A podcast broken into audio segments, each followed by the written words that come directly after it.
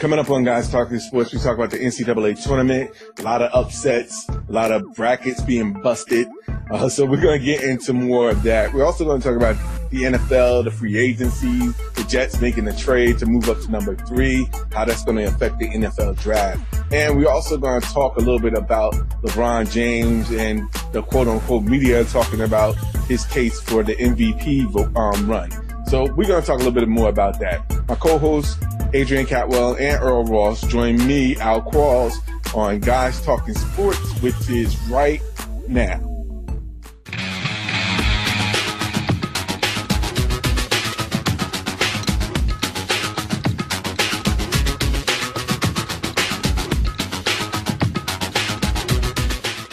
What's going on, everybody? Welcome to another fine edition of Guys Talking Sports.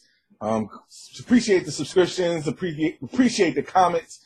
Um, thank you everyone for listening in. But right now we're going to get right into it. Got my co-host with me, Adrian Catwell and Earl Ross. So what's going on, fellas? How you guys doing today? I am sipping on my nice protein uh, smoothie this evening. Oh, I'm sipping on juice. 80 calorie juice, that is. Mixed with water. I thought you were going to say that they're, that they're gin and juice stuff. Oh no, sir, no, sir. Uh, I've uh, I've taken a, uh, a hiatus from the creature.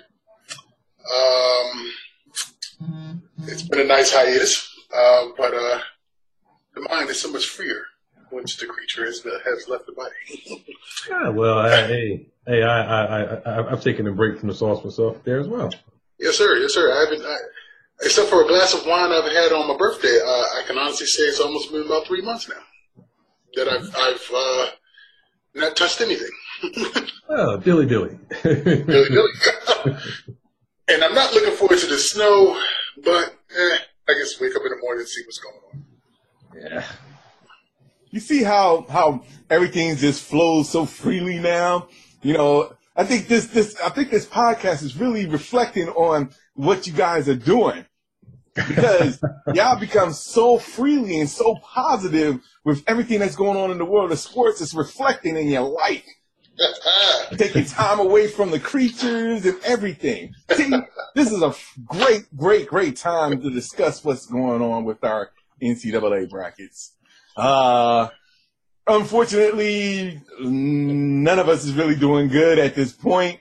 Um, a lot of a lot of upsets, you could say, to say the least.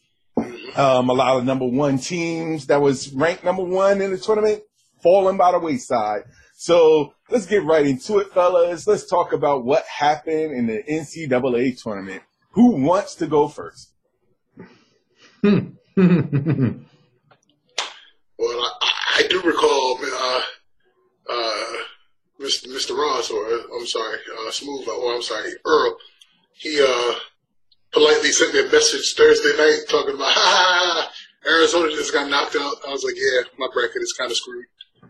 And then I was so, I, I was so uh, fortunate to have to send my rebuttal back to him the following night once UVA got knocked out by UMBC. Uh, the incredible 16 versus 1, David versus Goliath, uh, the whole, the whole nine yards. I will say that being that I'm in the Baltimore area uh, is given it's given a nice vibe to the city. Uh, they've really taken taken UMBC to heart, embraced them. I mean, they're nationally loved at the moment, but you know, just from a local standpoint, how uh, the Baltimore and surrounding areas have really embraced UMBC and um, really lived vicariously vicariously through them with this historic win that they pulled off Friday night. So it's been cool to see. So much so that the AD from UMBC is trying to secure to lock lock the coach in for uh, extend his contract because a, a, win like this, considering they said the team a couple years ago, the past couple years, only won a handful of games. They haven't been really good. Um, and it's taken a team that's been not really good to the heights that he's taken them. And and from what I heard, he was very confident going into the game versus UVA, saying that he believed that they matched up well with uh, with UVA, and, and they they thought that they could go in there and win that game based on the style of play that UVA uh, plays with, and you know they took it to heart and they went out there and just, just destroyed, just blew them out the water. Um, so I thought that was great. Um, you know, this is what March Madness is all about. So I know we could talk about UMBC all day, but I'm assuming you guys might have some other other surprises of the tournament that you might want to speak on as well.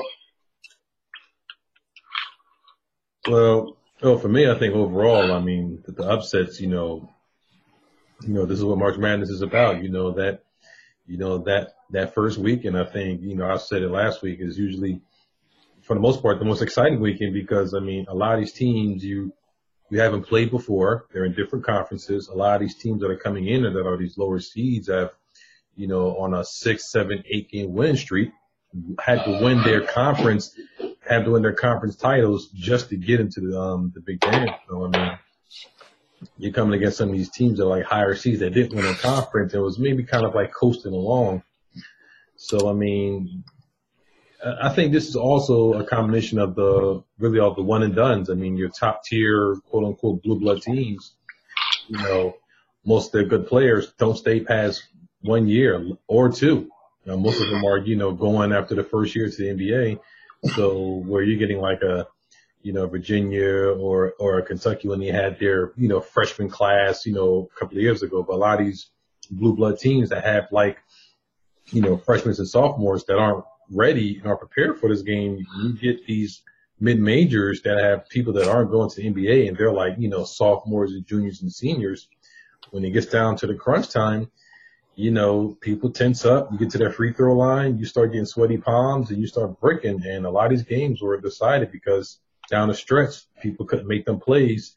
And, um, you know, um, UVA, the first, you know, overall one seed to go up by a 16 seed. I mean, that's pretty remarkable. So, um, to me, I mean, it's, it's a crazy March Madness. I, I don't know if the next, you know, this weekend is going to be as crazy. I think now, I think a lot of teams are seeing some film already on other teams. So it might be a little more evenly matched, but that first weekend, man, anything goes. This is the first year I, I think it was upsets all across the board. I mean, my bracket is toast. I mean, Arizona going out was kind of rough, but once um, UVA and UNC took their L's, that pretty much killed me.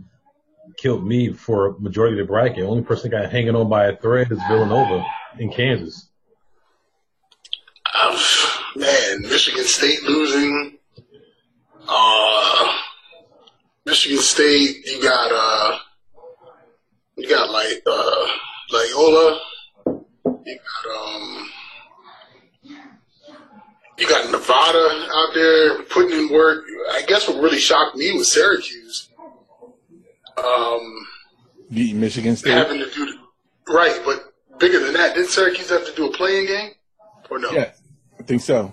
Yeah, so they had, they had to do the play-in game to to get in, and then still knocked off Michigan State and uh, and well, it's uh, TCU. I didn't even get them. I didn't even have them go past TCU because just the way they played all year in um in the Big Twelve. But Syracuse is unleashing some sort of nasty defense. that some of these teams, but you know what? It's Jim Boeheim in that two-three zone that teams are prepared for. And they just don't know how to play against it.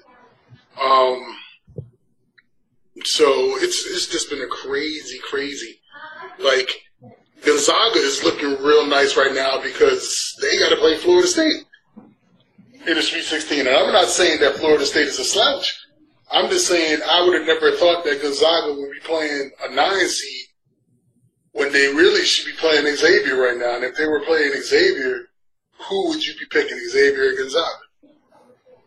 You know, uh, I'm I'm just blown away by the the amount of lower seeded teams that are in the tournament. That just goes to show what he was saying, you know, as far as these teams having legitimate sophomores, you know, redshirt sophomores, juniors, and seniors on their team as opposed to true freshmen or redshirt freshmen playing um, for some of these high group of five uh, high squads, uh, or the blue bloods, I should say. It's this it's this bananas to me. Well, me personally, I, I I'm loving it. I mean, even because this is exactly kind of the thing that I kind of like about the NCAA tournament because it's starting to become more balanced. Like number one teams, to be honest, are not playing like the number one team. Um, it almost kind of figures like, you know, why rank these teams when it should be, it's so well balanced now. There's no really true powerhouse that's available now. Um, cause who could say whoever, I forgot who's the last remaining number one, who's to say that they won't get beat for the Elite Eight? You know, it could be a, a year where no number one team has made it past the Elite Eight. So this is the balance that I, am looking for because it's so unpredictable. Um, I never expected to be this year per se, but it's good because now it adds more excitement to the NCAA tournament because now not only powerhouses are losing, the more major or the middle bracket teams, you know, they're on a come up where, you know, people are going to start to look at them and maybe high schoolers is going to start to look at their, their colleges as well as maybe be added on as a recruitment factor. So I think overall this will work out. Um, the NCAA is going to, you know, is going to gel off of this no matter what. Uh, but I never really expected so many top teams to to to lose at this stage, and the way that they're losing is is, is such an incredible. It's incredible. Yeah, I think this is. Uh, yeah, I agree. I think it's all going to work itself out. I think that right now, the first weekend, I think, I mean, the NCAA probably couldn't have asked for anything better. I mean, the scandals are not even being talked about right now, which means they're going to be talked about after the after the championship um, game. But um, I mean, all the upsets, you know, these mid-major teams, you know, David beating Goliath, I think the first weekend, I think it was a win-win for them. Now I think they need to have those marketable teams. They need to have like the Villanova or, um, you know, or somebody to be able to market for that championship game, or at least market into the final four. And, um, right now, I mean, you got Villanova and Kansas, you know, on the on the lower brackets, and um, what do you have in the upper brackets now? Um, uh, Michigan is still in there. Um, Duke is still in there. Duke is still in there. Gonzaga, Kentucky, Purdue, Purdue, yeah, Purdue. So I think there's still some marketable teams that they I think would like to see in the Final Four, so they can market it better. But I mean, I think this is going to be how how it is as long as you have the top blue chippers that go to these top schools that are one and dones, you're always going to have like the mid majors are going to eventually catch up to these teams, not based on better players, but I think the more polished players that have been in there for two, three, four years. So when you get in these tournaments, I wouldn't be surprised if we see a one get beat by a 16 seed next year. Well, let me ask you a question. Do you think that, um, you think that it would benefit? I mean, not benefit. Do you think that it would still, the NCAA would still be okay if it was a, let's say, an all mid major Final Four? They, one year.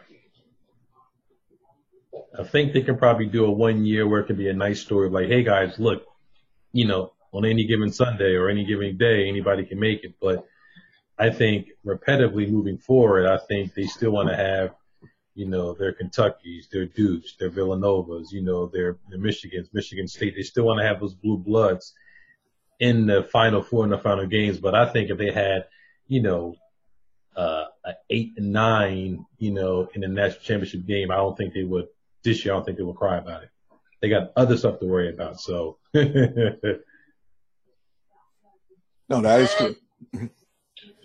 Well, I don't know. I mean,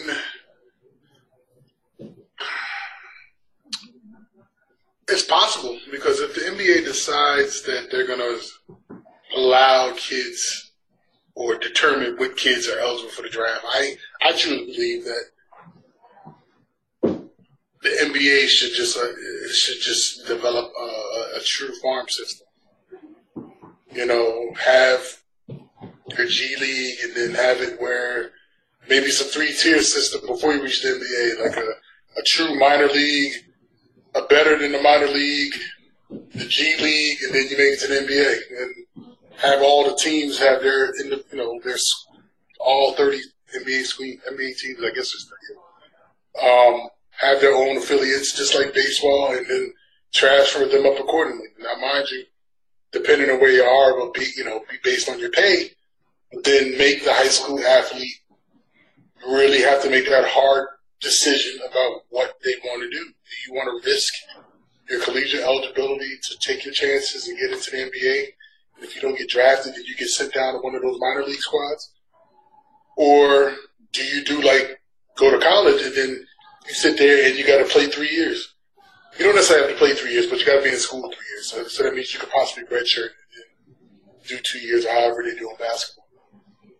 I mean, I if that's the case, then I can see where a four, a Final Four mid major could happen because it will take time for those blue chippers who do decide to go to college to possibly affect a team um, to make it far within the NCAA tournament, unless you know, like Kentucky manages to get five or six blue chippers that decide they want to stay in school. But um, it's possible, and it, it is possible considering it will take time for those those kids to mature and become better players over years. Where the mid-major squads have already had those those kids on their team, and they're developing them because they know they're going to be there three, four, five years.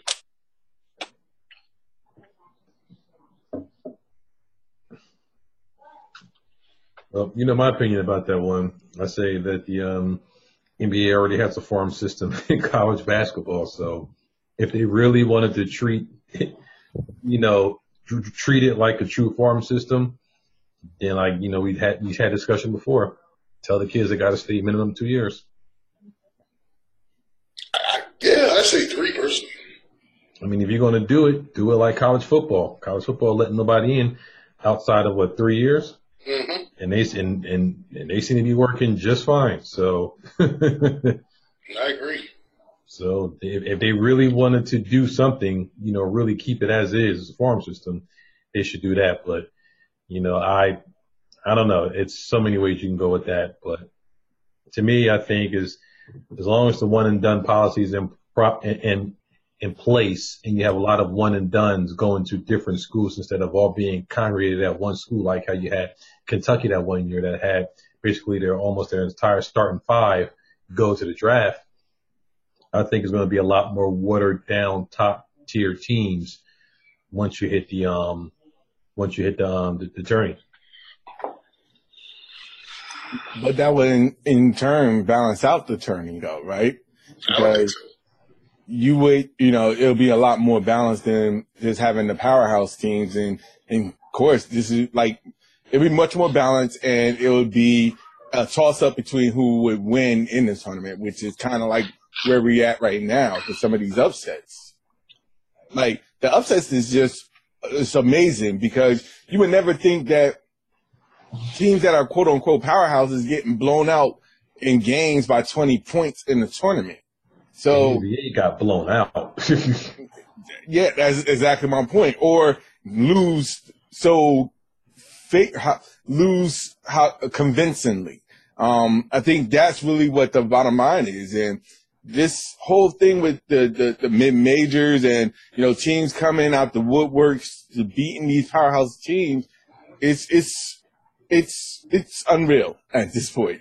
Um, so it'll be interesting to see how things go as far as the tournament is. Um, especially how things, if anything was to happen, like the upcoming years with upcoming freshmen, how is that going to affect the NCAA going forward? Question is when will Silver put these rules in effect or these changes? I'm assuming he can't do any changes until the end of this basketball season, which means it probably couldn't go into effect to the 2018-2019 college season. Uh, That's even if they change anything. Yeah, but don't they have to be in an agreement with like the NCAA does? They have to be in agreement with what the NBA does. Like, I don't really see them doing that though. At least not right now. No, I think why that's is, more agreement with the. I think it's. I think it's more with the CBA. I think they have to agree upon that. I mean, the NCAA. I mean, NBA can make rules of saying that we're not going to accept kids out of college unless they do three years. NCAA doesn't really have much saying so in that. I mean, Right. one, usually they kind of all work in tandem. And I definitely think that Adam Silver wants to do something about the one and dones. I think he really wants a two, I think he really wants a two year rule, but I don't know if he's going to get a two year rule. That's why he's nibbling around the NBA, you know, possibly he might, you know, develop kids out of high school or maybe like you said, A's doing like a true, you know, G League development league because I don't think he want, will get a two year unless, you know, the player association, you know, goes for it. Right, and that's why I think if if it goes to that whatever G League type of developmental type of thing, then of course the the creme the creme de la creme, the the, the, the true top players will know. Two the top high school players will have an idea. But if you got somebody who's trying to bet on themselves, you know, thinking that they may be a, a, a North Carolina scholarship recipient, but that might be North Carolina's seventh choice.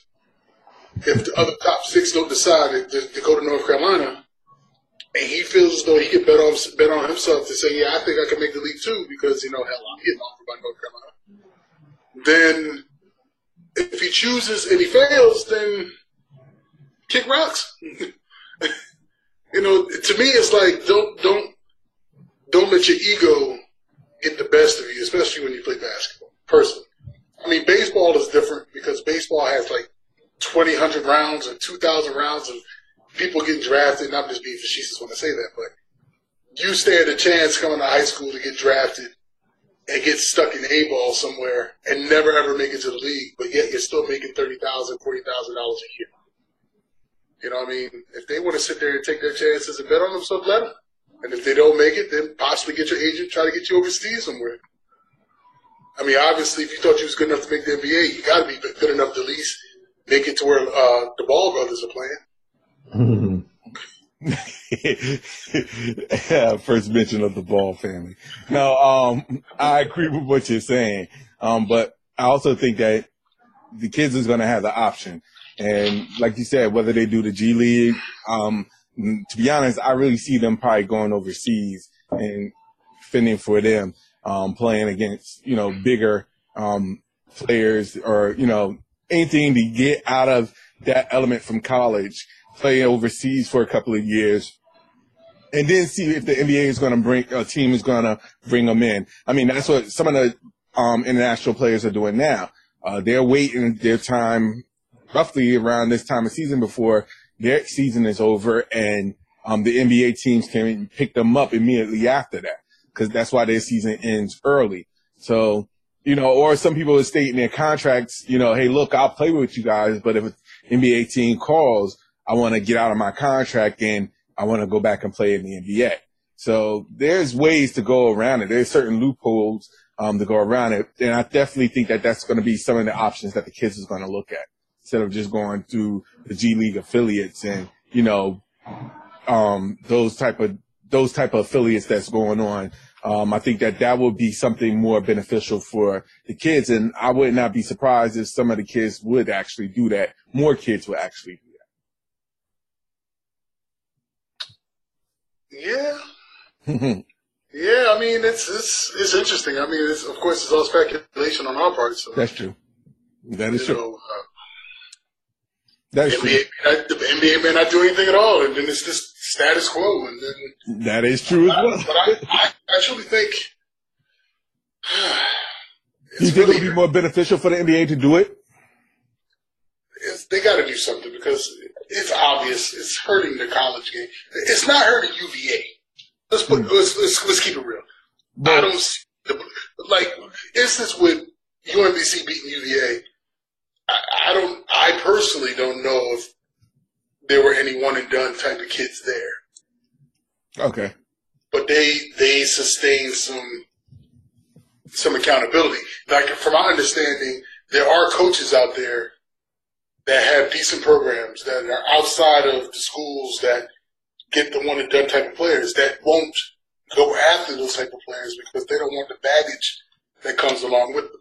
Of course. Yeah. Meaning the, the, the agents, all this type of stuff, and all the stuff that's handled that's rocking college basketball now. There's just some some schools just won't, some coaches won't go after that. So, um, I really have to believe that this whole scandal has to open up the eyes and, and, and, and document some sort of change somewhere because if they don't do it, the FBI is going to kind of clean it up a little bit. It'll quiet down for a little while. They'll come up with a better scheme and they'll be back to business at hand. no, I agree with you on that. I definitely agree with you on that. But we'll see how things progress going for when we talk about more about this. Um, seeing what the NBA is going to do, what the NCAA is going to do, and most importantly, what the kids is going to do um, going forward. Um, hopefully, they could do something to bridge the gap um, and make it a little bit more interesting for um, not just high schoolers, but for college kids as well, and just work on this under the same quote unquote umbrella, uh, so to speak.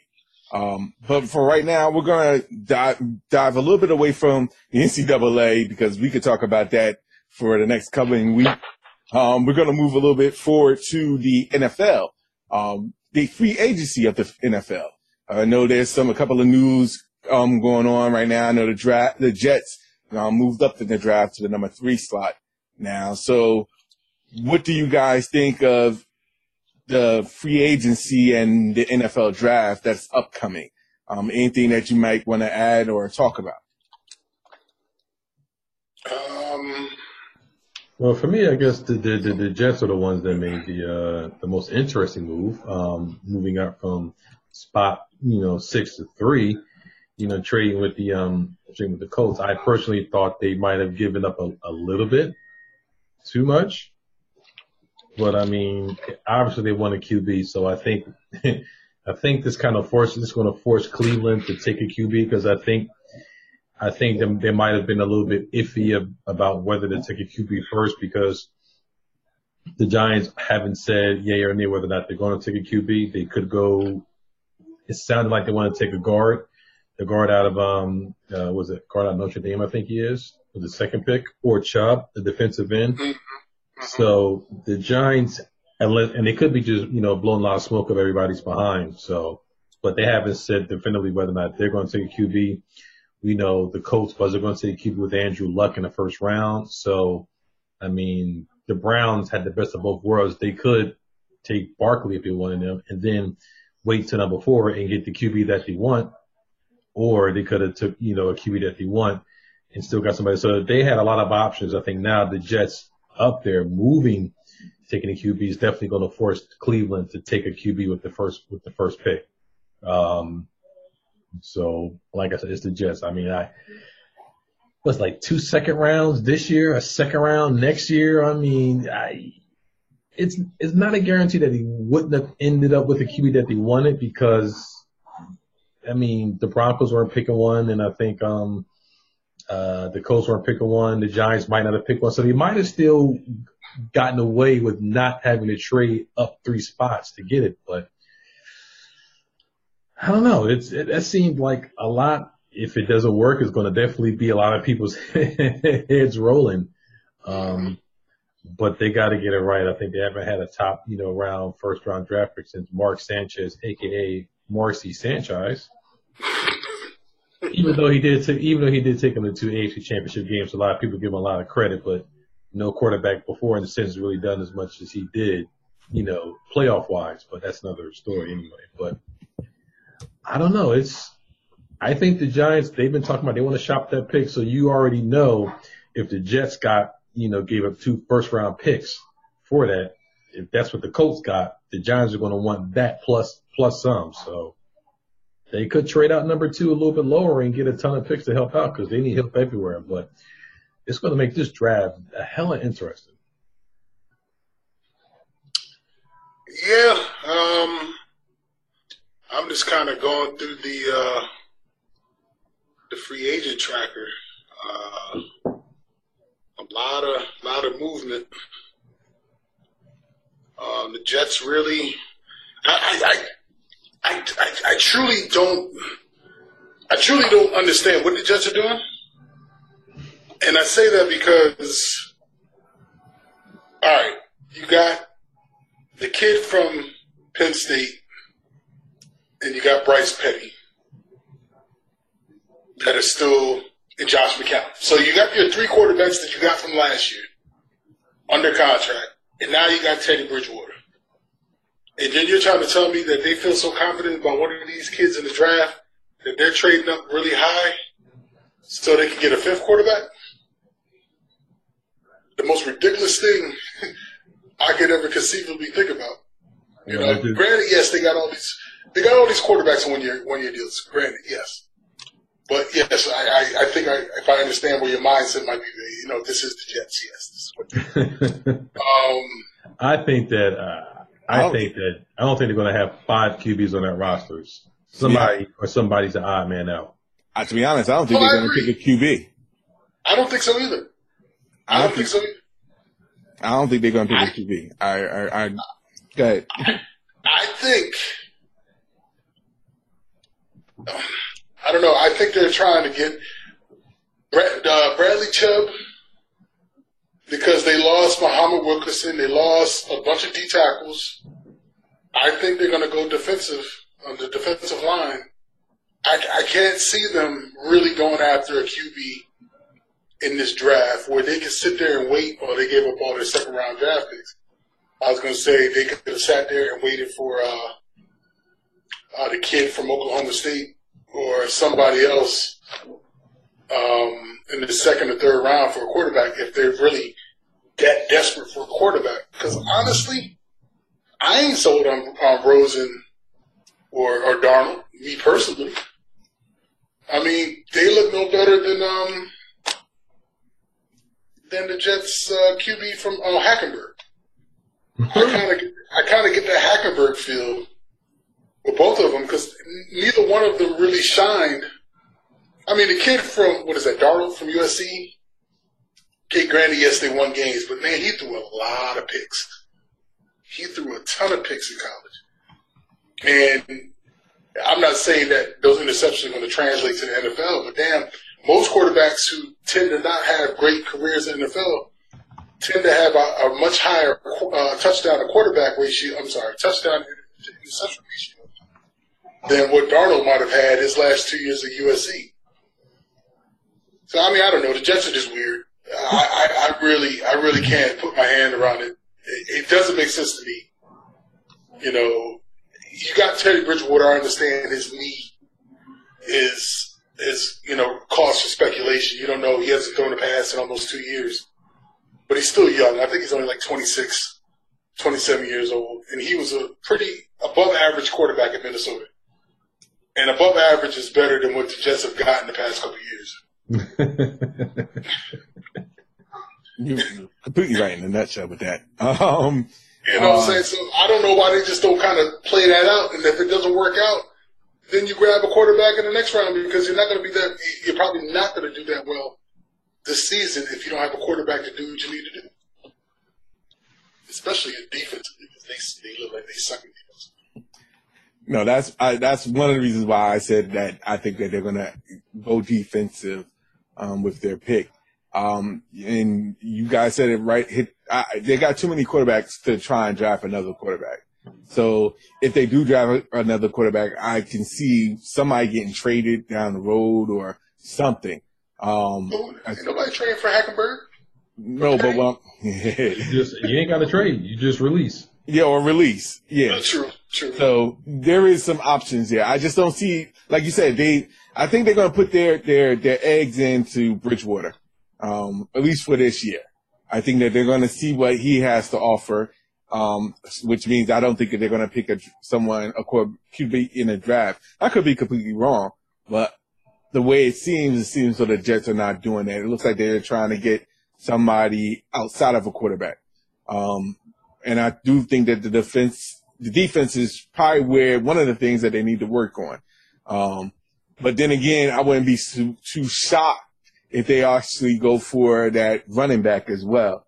Um, yes. Uh, so I, I, I, would not be too shocked if they, I would not be too shocked if they picked him as well. Um, but Jets, uh, that's just one of the many things that the Jets need to work on. Um, so we'll see what they do. Um, depending on how they pick is, is going to either have Jets fans scratching their head or say, okay, I think I see where this is going.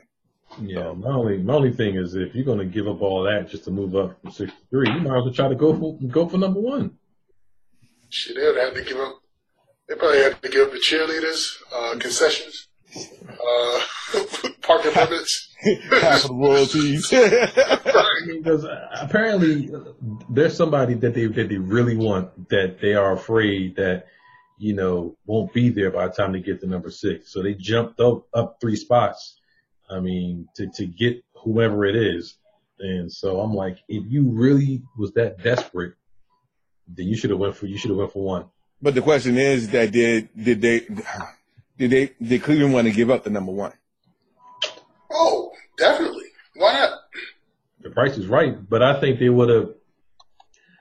I think they could have. They could have given up four, and they still could give up four. But I mean, like I said, if the price is right, if you offering someone, you make an offer that somebody can't refuse, then yeah, all bets is off. Well, hold up. Is, didn't the Jets trade up to three? Yeah, Yeah. So four, four is. Hmm. I'm saying anybody else. I mean, if they were to part with a pick, they probably would rather keep one and four, unless someone gave them something they just couldn't refuse. See, here's my thing. You know, when I my rationale with Cleveland, Cleveland made so many, so many great, uh, great moves in free agency. You know, they picked up Carlos Hyde, running back from the 49ers. They still got Duke Johnson Jr. They let Isaiah uh, Isaiah Crowell go, but you got a formidable one-two punch in, in Hyde and John and, uh, and Duke Johnson Jr. And don't forget Landry from Miami. Right, you got Landry. Mm-hmm. Now, my big question is, how badly do they need uh, the the running back? And his name slipped my mind. Uh, how badly do they need to draft him number one? I don't say they need it. I don't say they need to draft him number one. I'm thinking that I'm I'm thinking the Jets are saying, look, they got Hyde and Duke Johnson. They don't necessarily need Barkley number one. If they go after their QB, and Indianapolis may or may not go after Barkley. They're, I'm thinking they, they want to either take Barkley or they want to take John at three. I still can't see them taking a QB at three. That's just ridiculous in my opinion. I, I, but you know, you sit here These are the. Jets. These are the Jets. True, Keep that in mind. true. It, it just it just bugs my mind. I, I can't I can't grasp. it. Trust me now, I I I I, I think that probably would be the, the smartest move by Machub. But um I would not be surprised me, you know, the Jets number three pick pick Baker Mayfield from Oklahoma. I like I like his moxie. I think he's a he's a ballsy type of player. Is he worth number three though? These That's really what the question is. That's really the, that's the question. I mean, Russell Wilson was a great quarterback in college, and supposedly they're about the same height. Granted, Russell Wilson did win a, a Heisman, but would you risk a number three pick on somebody like Baker Mayfield? No, because if you look at the draft board, I guess I guess it depends on what their draft board has. But if you look at the overall draft board, Baker Mayfield doesn't strike you as, as one going in that top three or four spots. I mean, once the Broncos, you know, signed Case Keenum, you know, that pretty much took them out of the running for a QB. So if they wanted Baker Mayfield, he was there to be had at six without having to make a trade. Agreed. Agreed. So in my opinion, it's not Baker May- Mayfield that they want. If they were going for a QB. Yeah. I keep I keep hearing they're like linked to Rosen, and I'm like, you know, I don't know. I mean, I guess when everybody when the Eagles picked Wentz, you know, I guess everybody thought that that was sort of like a reach, and then he turned out to be who he turned out to be. Um, so I'm guessing every every organization is like, well, we can get ourselves a Wentz if we go pick one of those QBs that came from the off the beaten path school, and then you know go from there. I, I don't know.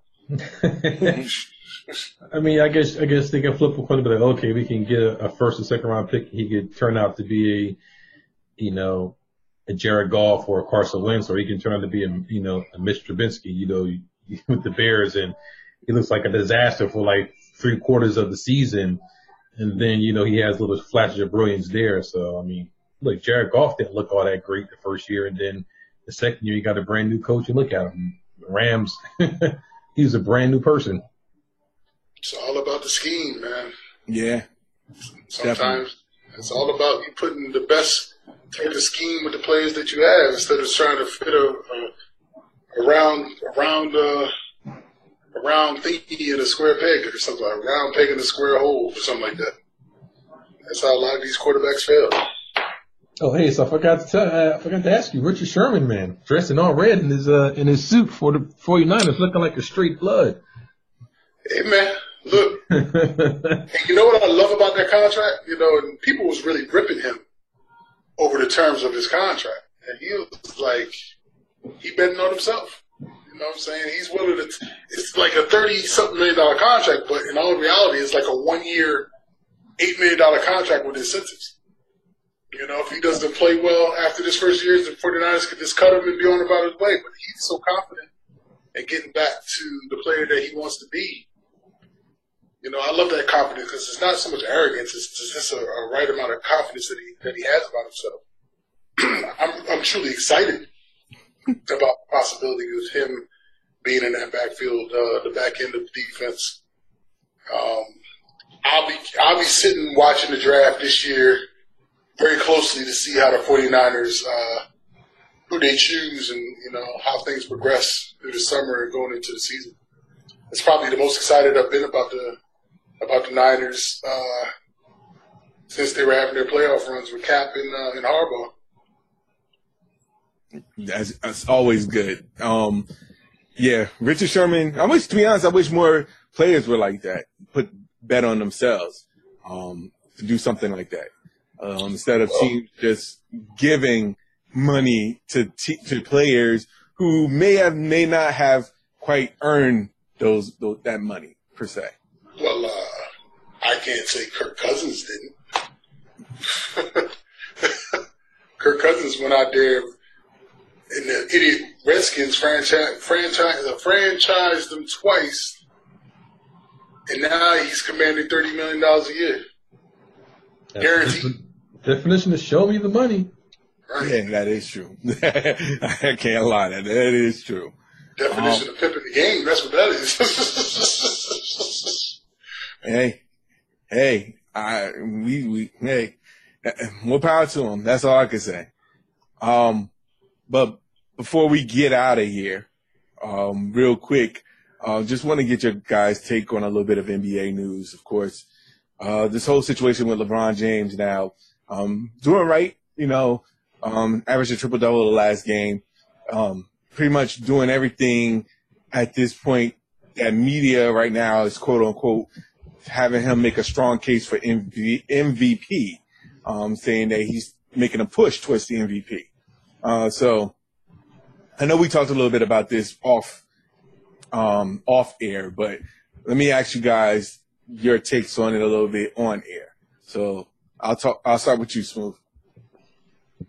Well, I think that you know, as of right now, I don't even like like like this projection where people had said that James Harden was the clear cut MVP favorite or winner before even an All Star break. So I think it was like you crowned the guy after after two months of playing pretty well, which basically been doing the same thing he's done for the last three years, a gigantic ball hawk. But we'll we'll give them we'll give them that. But I mean, to me, I think the media is always so prisoner of the moment when it comes to LeBron James. Every little thing that he does is like this is the best he's playing, and did you see that dunk? It was, did you see that crossover between the legs? It's like I'm like, right, break it, calm down, guys. I've seen better people get dunked on. I've seen better crossovers. I've seen better, you know, all around game. So I think LeBron James is playing at a very, very high level. I think he has to in order for his team to really stay competitive. He's not doing it that he's got all this, you know, people in place. He's doing it because he has no other choice. So, um, I think, so I think that. I'm sorry. not to cut you off, but I just want to say, but his age. That's all I want to say. Yeah.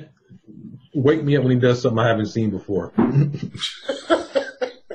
so, I mean, well, yeah, his age, he's actually doing something that probably hasn't been done since Kareem did it when he was, you know, you know, back with the Lakers before his um his his end of days. But still, I mean, I guess it's like for me, LeBron James is like they say everything he's doing is like the best here and the best there. Like me and I was talking that, you know, he had the one game against you know Denver Nuggets where he had like a triple double. Everybody was going crazy.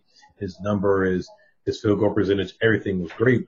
But then they seem to conveniently forget that two that a few nights ago that same Denver Nuggets team blew his team out and he didn't do much of anything. So it's like people cherry pick what they want to, you know, look at. They said we, when he, um, had that dunk over the guy, they said, Oh my God, that was, you know, a fantastic dunk. And they kept running the replay over on ESPN and all the sports channels. And I've seen it. I'm like, I've seen people get flushed on more ridiculously, you know, back when we were growing up than what LeBron James did. I'm like, if that's what you guys are getting all hyped about, go watch some old NBA tapes back in the early and late 90s. I mean, there was a lot of people that got flushed on, you know, Ewing being one of them, but we're not going to throw shade on the Knicks. But, um, but for me, like me and I was talking, I'm like, to me, I don't see why he should be in the running because if he was, they wouldn't have made all those trades. He would have had all that same team carrying him on his back to where they, you know, to a better record than what they had. But he stopped playing really for a month. He gets, you know, some trades, he gets new blood in, gets some new people in. Then all of a sudden, the next month, he decides to average a triple double for the whole month. Where was that the month prior to that when you decided to conveniently take a month off because you didn't like the way things were going? And still, in my opinion, hasn't even given the Cleveland Cavaliers any kind of indication that he's going to resign.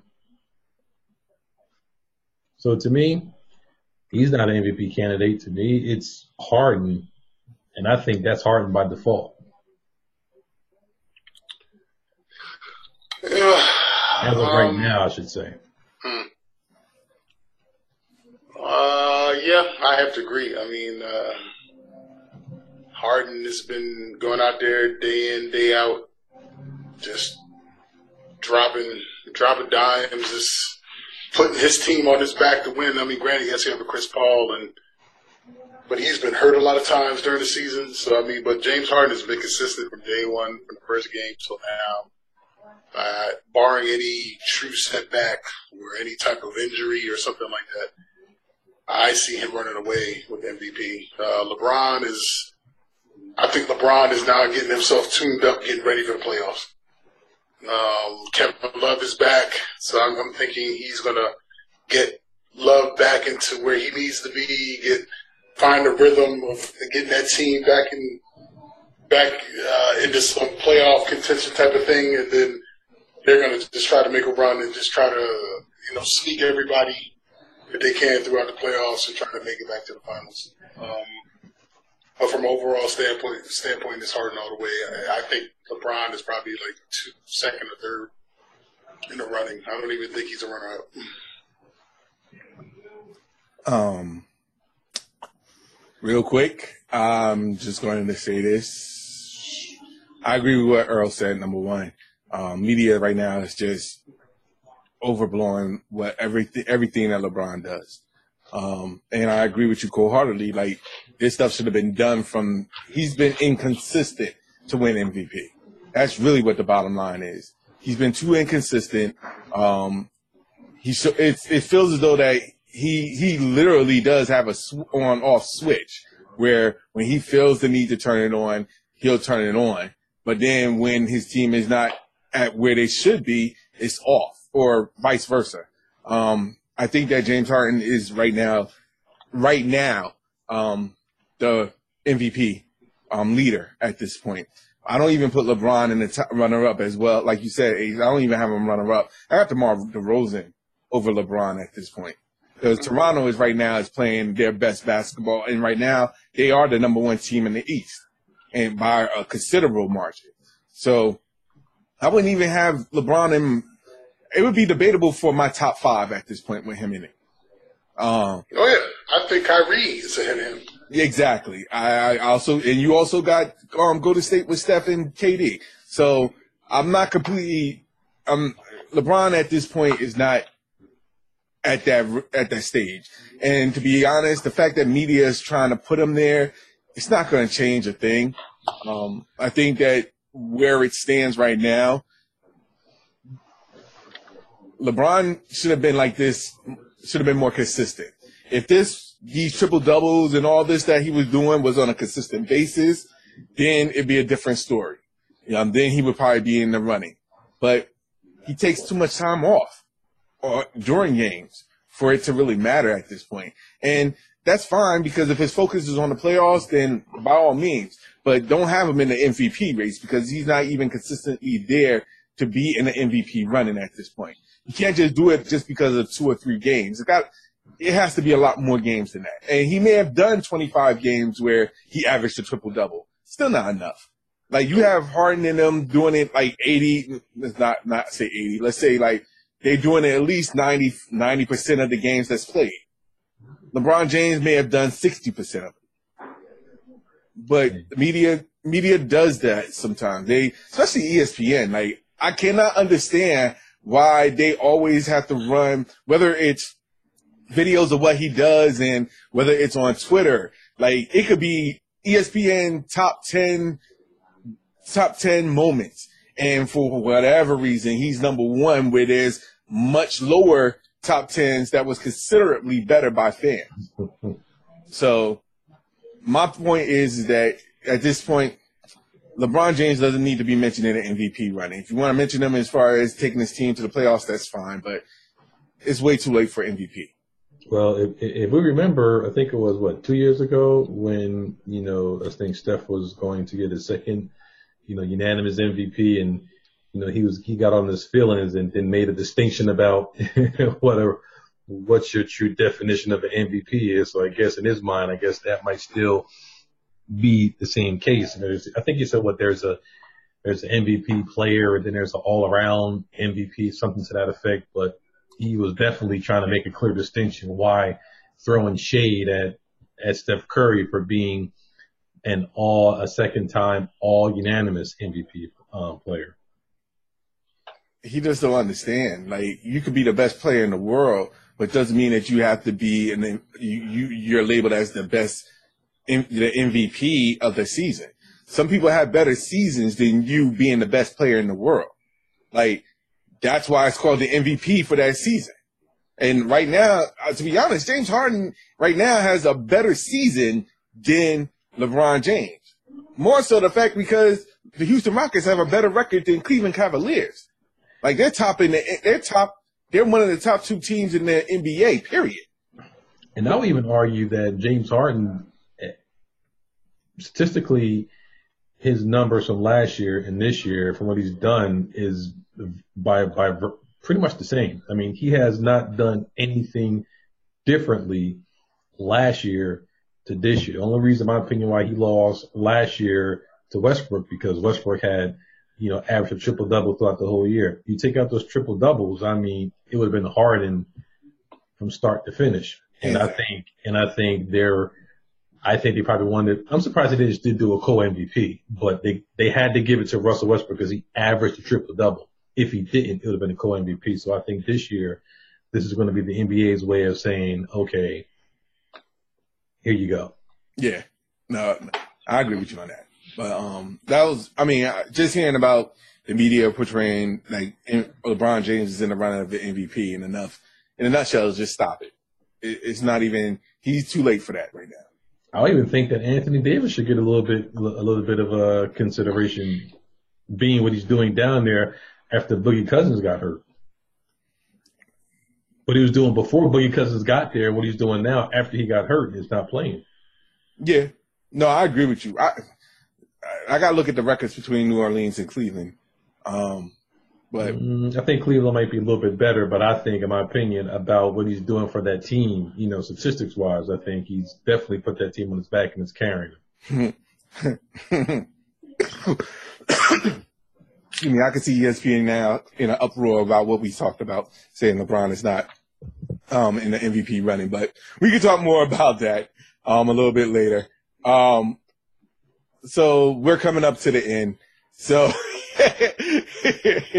we're coming up to the end. So, um, I mean, guys, let them know where they can find you at.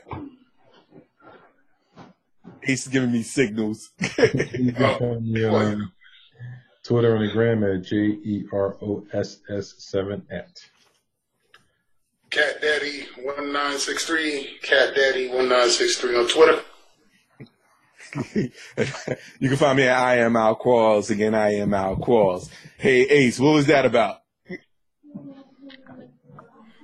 Just saying, um, I, I, love LeBron. I mean, don't get it twisted. I mean, I love the athlete. I love the player. Don't always necessarily agree with some of the things that he do or with some of the things that he says, but I mean, dude, give respect where respect is due. We understand that you're the king. We understand that you're the greatest. We understand that uh, uh, Giannis last night was saying, "Oh my God, he's unbelievable. He shouldn't be doing the things he's doing at his age." We get it. We understand. Let Harden, let Harden get his shine. All right, dude. Dog, you've been to the championship seven straight years. Nobody else can say they've done that. At least maybe Jordan, maybe some of the. Well, maybe Wilt still. Some of the Chamberlain might have been more because of his dominance or whatever. Bill Russell but I'm just like, dude, eventually you're gonna come down. I understand you're doing what you're doing so that you don't come down, but eventually what goes up is gonna come down. So you keep focused on trying to get keep uh, Cleveland relevant going into the playoffs, and you guys get your stuff together.